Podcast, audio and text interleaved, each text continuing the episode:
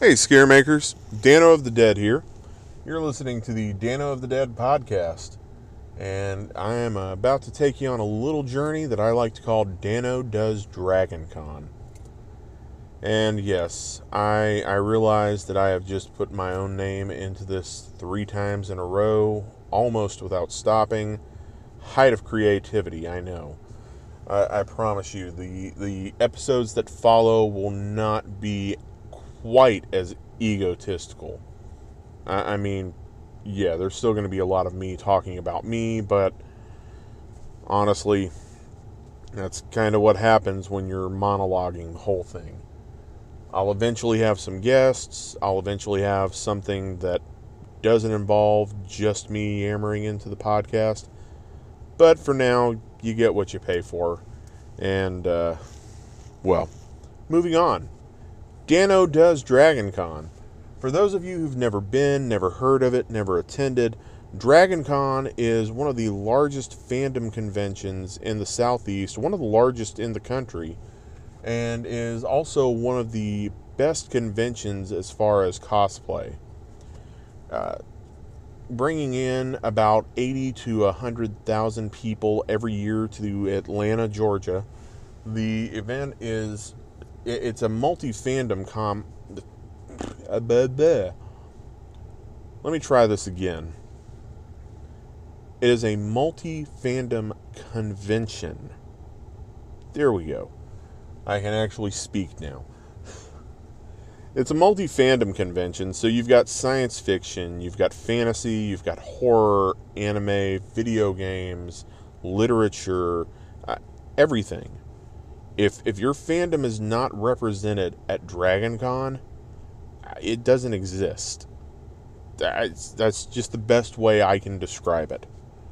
Okay, I mean, literally, as soon as you walk through the door, even before you get to the door, you see stormtroopers, you see Star Trek red shirts, you see zombies, you see weird.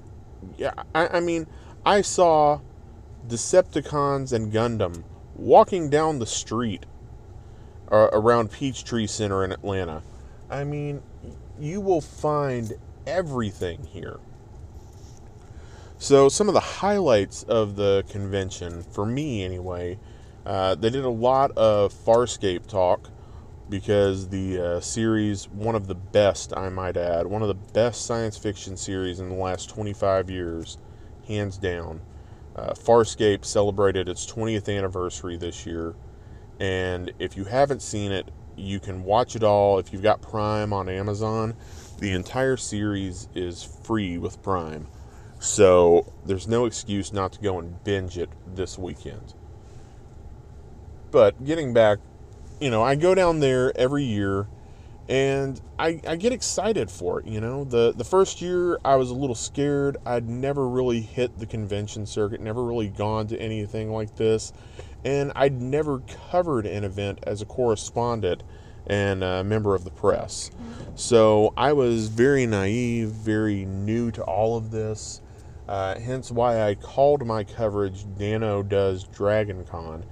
It was kind of a riff off of Debbie Does Dallas amused the shit out of me. Everybody else, I had to explain it, and if you've ever told a joke that you then have to turn around and explain, you realize it gets less funny every time you have to explain it. Still, the name has kind of stuck. It fits, I like it, so we go with it every year.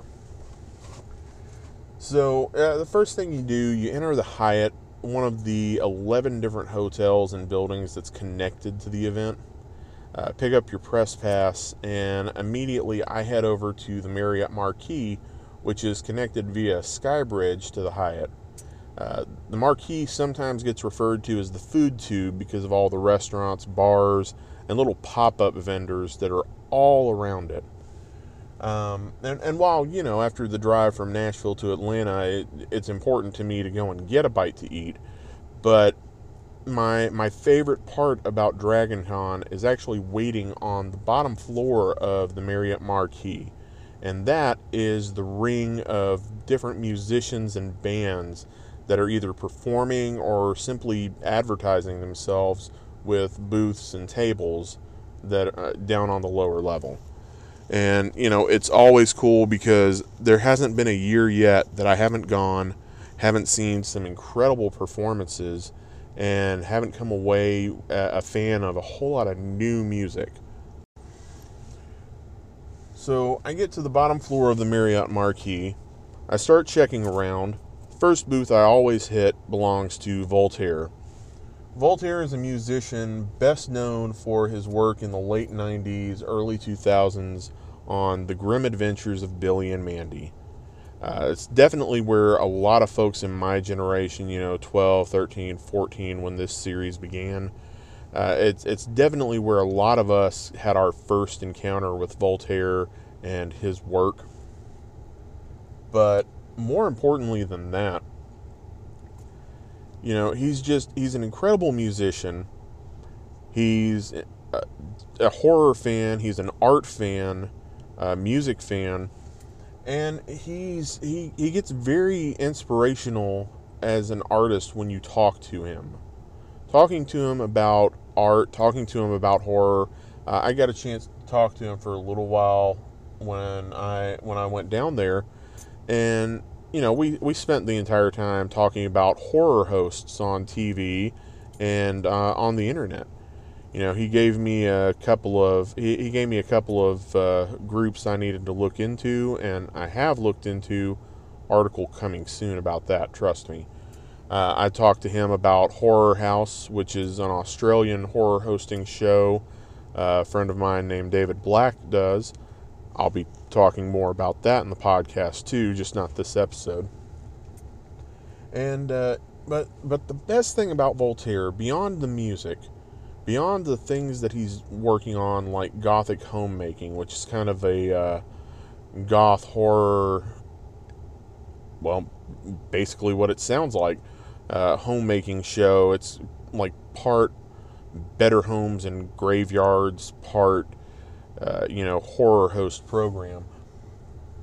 But when he gets up on stage and he starts talking to the audience and telling stories as he's performing, he, he talks about the importance of making mistakes, the importance of learning from mistakes, and he talks about how he thought his career was about to take off and he was about to just explode into fame and fortune when he started working on uh, the grim adventures of billy and mandy and then it just kind of fizzled out to him and so he went on for years continuing to perform in uh, you know to perform in different venues and places that he was used to doing shows and what he noticed is eventually his audience started getting younger and younger.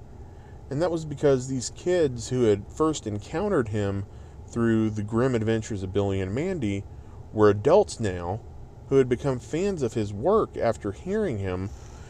And well, here they were sitting in his uh, sitting in the audience.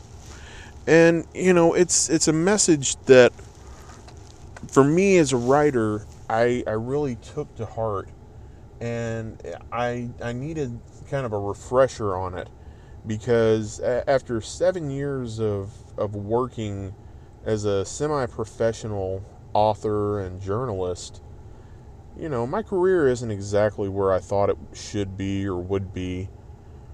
But it's it's not about a race to a goal. It's about cultivating. It's it's less it's less a race and more of a gardening experience. Here here he talked about planting seeds and watching them grow without even knowing it. And it's it's very much like that in in any of the arts. You know, you gotta you've got to sit there. You've got to create your fan base. You've got to create your work. You've got to make mistakes. You've got to learn from them, and you've got to grow as an artist and as a human being and that's that's the importance that he stressed as as he was telling these stories is his own journey of fucking things up learning from them and moving forward after that and to me as a writer that was you know that's incredibly powerful to hear somebody whose work you admire in a in a different field, mind you, but whose work you admire nonetheless, talking about their struggle, the same struggle you're going through right now. So, it's it's worth keeping in mind. It's worth thinking about. Other musical performers that were there that I got really excited about were uh, MC Chris. Uh, MC Chris or Chris Ward, depending on uh, how how you're familiar with his work, uh, started out. Uh, for starters, he's arguably the longest performing nerdcore rapper in the genre. Uh, not yeah, like he was performing this particular style of hip hop before the term nerdcore was ever used. Um, and a lot of a lot of credit for nerdcore rap and its you know dubious success uh, gets shifted to Damian Hess, who performs as uh, MC Frontalot, again an incredible musician. But uh, Chris Ward, MC Chris, has been doing this since the early 2000s, and uh, his music actually was. Uh, you, will recognize his music from uh, Sealab 2021 and Aqua Teen Hunger Force, where uh, some of his earliest work appeared. He he was also a voice actor on these shows and played Hesh and MC Pee Pants and, eh, you know, he's an incredible guy. When you see him on stage, he brings a lot of energy, he brings a lot of excitement. And, you know, it's hard not to, to get happy and really get into it when when you see him performing. Uh, another one that I was really excited to see back at Dragon Con this year was Jess O'Lantern.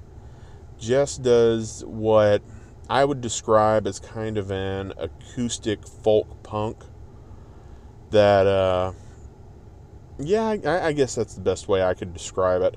And all of her songs are very much horror oriented and I mean, truly original shows not only a, a knowledge of the genre, but a, a real passion for it as well. Uh, she's another one that just puts her whole heart and soul into her performance, and it's so much fun to watch her. Um, of course, every year I go, I come across new acts as well that I really like. Or, you know, they're not necessarily new acts or new performers, but they're new to me. Uh, this year, the biggest one that I came across that I really got into is uh, Fable Cry. And uh, Fable Cry is a group out of Nashville which, you know, again, excited me when I realized this because it means local shows I'll actually get a chance to go to.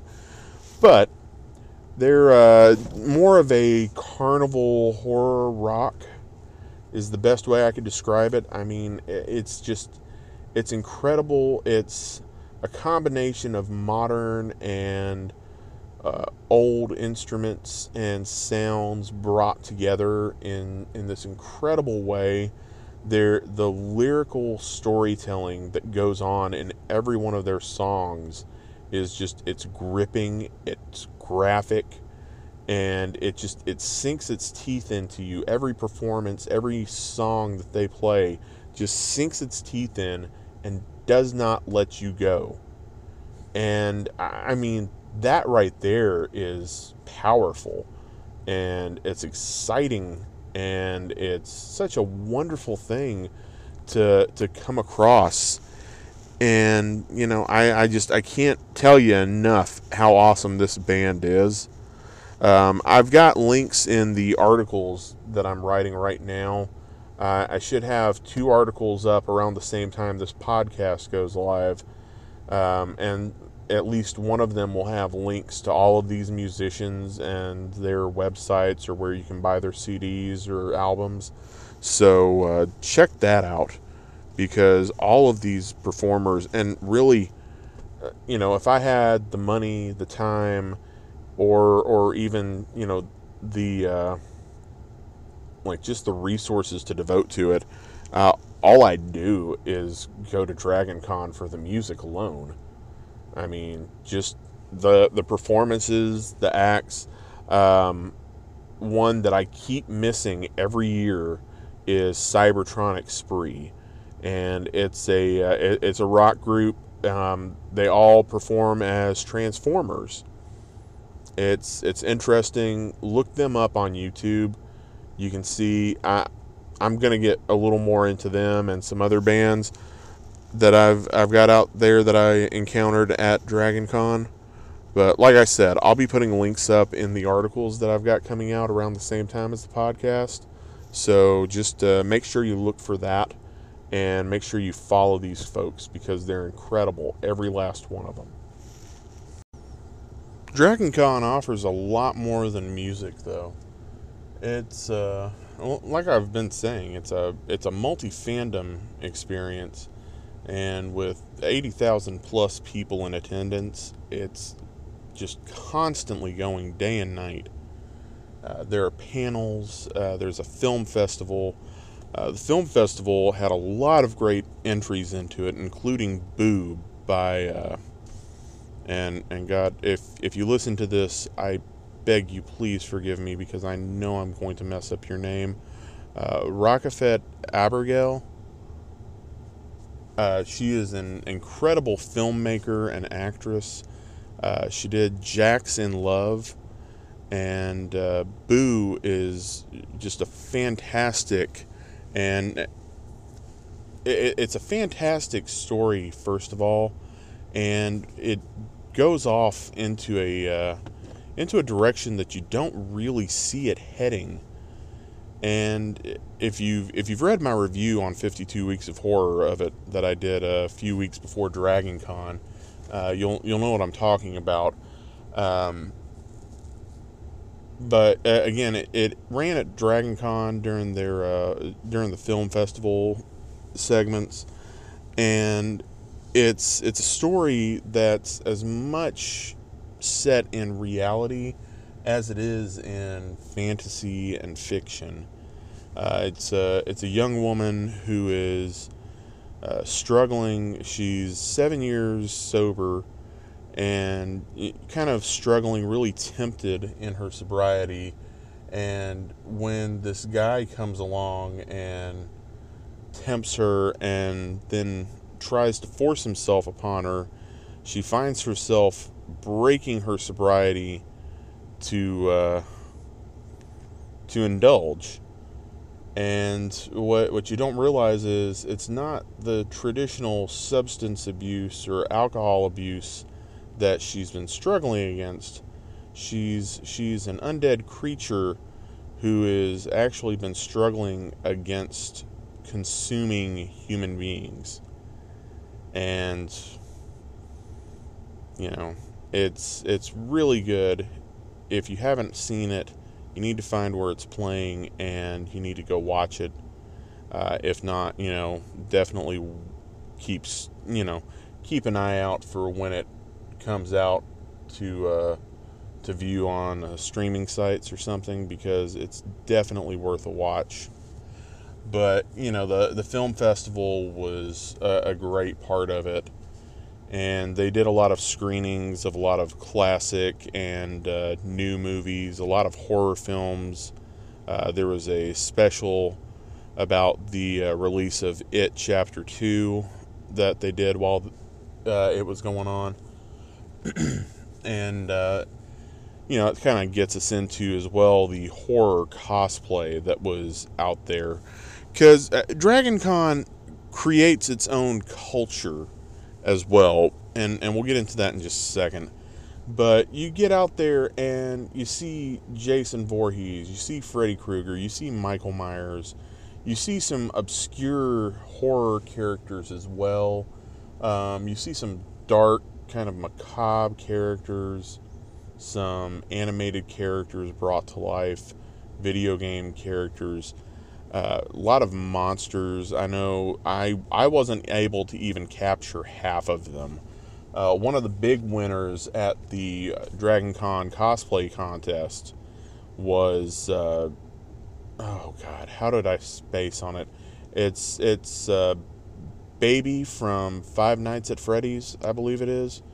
Uh, I mean, the costume itself was incredibly articulated, beautifully designed, um, but it, it wasn't just the costume; it was the the person inside of it who had studied the movements of the character, who moved and jerked and twitched the way this character does. And it was a very intricate, very beautifully made costume, and it, it won every award that it deserved and then some. And the coolest thing about this is it was designed, built, and performed by a 15 year old kid. Like that, that just blows me away. At 15, hell, at 34, I could not put together something like that. But man, it, I mean, just the level that these people take it to. I mean, you've got you've got filmmakers in Hollywood that are not creating costumes and creatures and effects on the level that a lot of these cosplayers are doing. And it is it is such an honor and such a cool experience to see these people who uh, simply put most of them are just fans. Some of them do it professionally, some of them do it like uh, you know they're they're on the the con circuit because they're going and they're participating in these contests and winning awards. You know that's that's what they do. But the majority of them, they are just fans. They love what they do. They love being a part of it. They love bringing these characters to life. Damn if they don't do it perfectly. Then, of course, you've got the culture of of uh, Dragon Con that starts to seep in.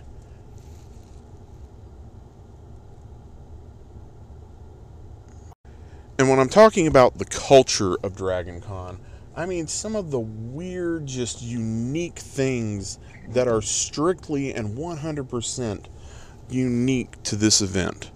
Okay? You've you've got uh, the the biggest thing is the Marriott carpet.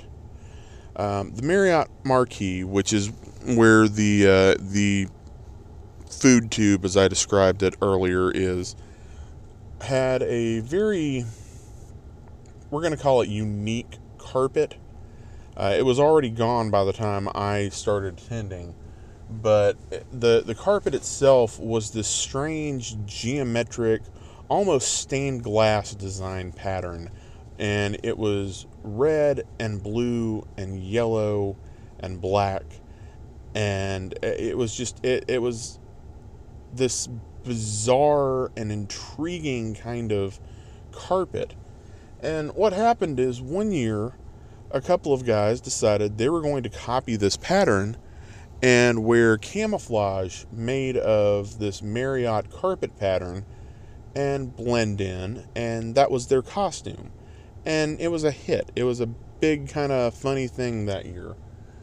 Um, but apparently, not everybody thought it was funny. Namely, the manufacturer who had designed and created that pattern of carpet, who sent a cease and desist letter to these two cosplayers for using their carpet pattern as camouflage pattern for their costumes. Now, I'm I'm the sort of antagonistic person that would say, "Okay, screw you. I'm going to do this even more loudly now because you're telling me to stop."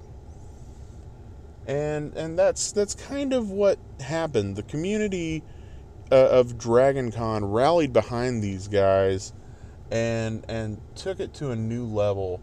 They uh, they really got they really got involved and you started seeing a lot more people coming out in this Marriott carpet uh, pattern and eventually the the company backed off and said forget it whatever and it, it became kind of a uh, viral thing that has now uh, now that the carpet itself has been completely replaced has has lived on almost in infamy. as as a part of this convention and the culture around it.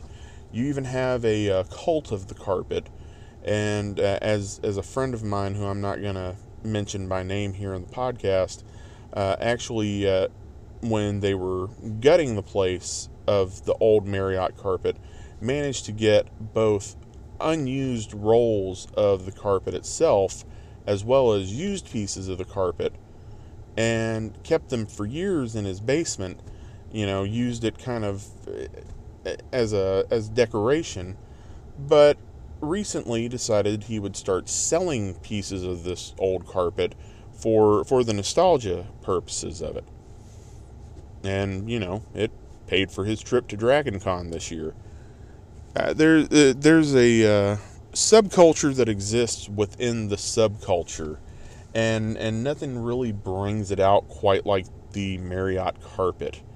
And uh, you know, it's just it's unique to see how something so simple and so silly becomes such a huge part of an event and a uh, community of people and it, it, it gets reflected in the cosplay because now there are Marriott carpet stormtroopers, Marriott carpet Disney princes, Marriott carpet away teams from Star Trek. Uh, there's a cosplayer who does a Jason with a Marriott carpet pattern over his hockey mask. You know, there's uh, it, it's it's an incredible thing. People have clothes and bags and you know I, I've yet to see it, but I've heard there are even some Marriott carpet tattoos running out there. So you know, it's it's definitely a thing people embraced, and it's it's cool to see something so. Again, something just so simplistic and almost strange becoming such a huge part of an event. But even even with an event of this size, there's more to it than just cosplay and panels and carpet. Uh, one thing that I have made it a point to participate in every year that I've been going there is the Life South Blood Drive. And this is sponsored in part by the Heinlein Society. And uh, it was actually uh, the, the Heinlein Society itself puts on the blood the blood drive, and they do several of these all over the country. But for DragonCon, they work with Life South, which is you know Atlanta based and kind of regional to the southeast, and uh, you know eighty thousand people come through. Maybe ten percent actually donate blood. That's still a hell of a lot of blood and plasma and platelets that are all being collected, you know, and and being Labor Day weekend, it's it's timely as well because Labor Day weekend is arguably one of the most deadly on U.S. highways every year. So being able to collect blood and plasma and and have it there if if needed, have it ready, have it able to be sent out and used is great. Then you take into account that DragonCon was happening shortly before Dorian hit Hurricane Dorian made landfall in the US. And while it luckily parts of the country were able to avoid it that were supposed to be hit, uh, other parts were not so lucky. Then, of course, you have the Caribbean, the Bahamas specifically, which were just battered relentlessly. And it brings up the, the issue that, as frivolous as a convention like this might seem to some, there's there's an element that's connected to it of giving, of supporting, of doing for a community. And you know, it's it's a message that a lot of people in their daily lives don't think about. You know, as as a kid who grew up in part of that last generation of super bullied nerds, you know, being able to stand up and do something to help others without getting anything in return or expecting anything in return is is a big deal. You know, you're you're talking about people that are already putting on an event because they're wanting to include everyone. They're wanting to be inclusive of not just the things that they're fans of, but things that other people that they know or other people that they've met are fans of, and people that they haven't met. They're wanting to connect with everybody and they're wanting to build a community within within this kind of culture that at one point was ostracized and bullied and taunted and just ridiculed mercilessly. And they've they've done an amazing job with that. And the the blood drive through the Heinlein Society and Life South is is just the most beautiful part of this to me because there's always a wait to get in. If if that tells you how many people are coming down with the intention of donating to this cause. And I I hate that at the time I'm recording this that uh, Dragon Con Media Relations hasn't released uh, all the numbers just yet. But, you know, we're talking about last year, I think it was they they had almost 8,000 donors and I forget how many hundreds of gallons of blood and plasma and platelets that were donated through them. Hundreds, thousands. You know, I, I can't remember because I don't have last year's stats in front of me either. I'm, I'm doing this recording and proving to you exactly what an amateur I am at doing this. If, if you've listened to my other podcast, Nerds Against Humanity, um, there's only three episodes of it up right now, working on getting more but it's it's also this kind of scattershot stream of consciousness. So uh, you know, it's kind of my jam here. But what was I saying? What was I saying? Shit. The blood drive itself is a phenomenal thing. I don't have the numbers on how much was collected, how many people donated, but I can tell you it's it's one of those things that it makes you feel good to be a part of a community that's willing to come together and give and do and help. And it's it's an aspect about this event. You know, people are always focusing on the party atmosphere because it is a huge fucking party. And it becomes an adult only party after about seven o'clock at night. Um, you know, but there's the the blood drive alone, and, and the blood drive is not even the the main charity that the convention works with for the year. I, I forget what it was this year because again, I went into this recording totally unprepared to do anything. Uh, you know, I promise you guys, episode two will be so much better it'll be okay, it'll be at least a little bit better. But what I'm getting at is Dragon Con is a great event because you got people of all backgrounds from all over the country, all over the world getting together to celebrate things that make them unique, things that inspire them, that bring them joy, that bring them hope and getting together with one another to share that. You know, there's there's a huge parade on Saturday morning during Dragon Con, and you've got people. Uh, the parade itself is not just for Dragon Con participants; it's for everybody that comes out. Everybody in the community can come and watch this parade, and it is such a cool thing to see families that you know they're just there for the parade. They pack up and leave once it's over. They're not there for the convention. And it's just it's cool to see the light in the eyes of these children that come out and they see some of their favorite heroes. They'll see Superman or Wonder Woman or Batman. They'll meet stormtroopers. They'll meet rebels. They'll meet Captain Kirk and Mr. Spock.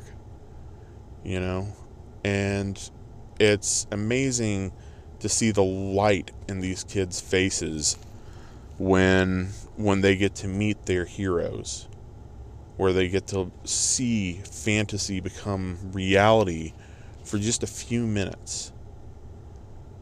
And I, I think that's the best part about dragon con is you get to you get to feel like you belong you get to feel like you are a part of something. And it's wonderful. If you get the opportunity, go to Dragon Con. Happens Labor Day weekend every year, Atlanta, Georgia. Uh, if not, look around. There are local conventions in every city almost. And if if you are a fan of anything, get out there and share it. Be weird, be unique, be a part of it. Make friends, make a difference in your community. Uh, get out there and donate blood. Get out there and help somebody. Bring hope, bring joy, and just enjoy life in general. You know, Dragon Con is an amazing convention it brings together the best of fandom from all over the world. You know, not just horror, not just science fiction, not just fantasy or anime or cosplay, everything. I could go on for two hours about Dragon Con and still not cover everything about it. So you'll have to check it out for yourself. Be sure to check out the articles I've got coming out on 52 Weeks of Horror about it. And until next time, stay spooky, guys.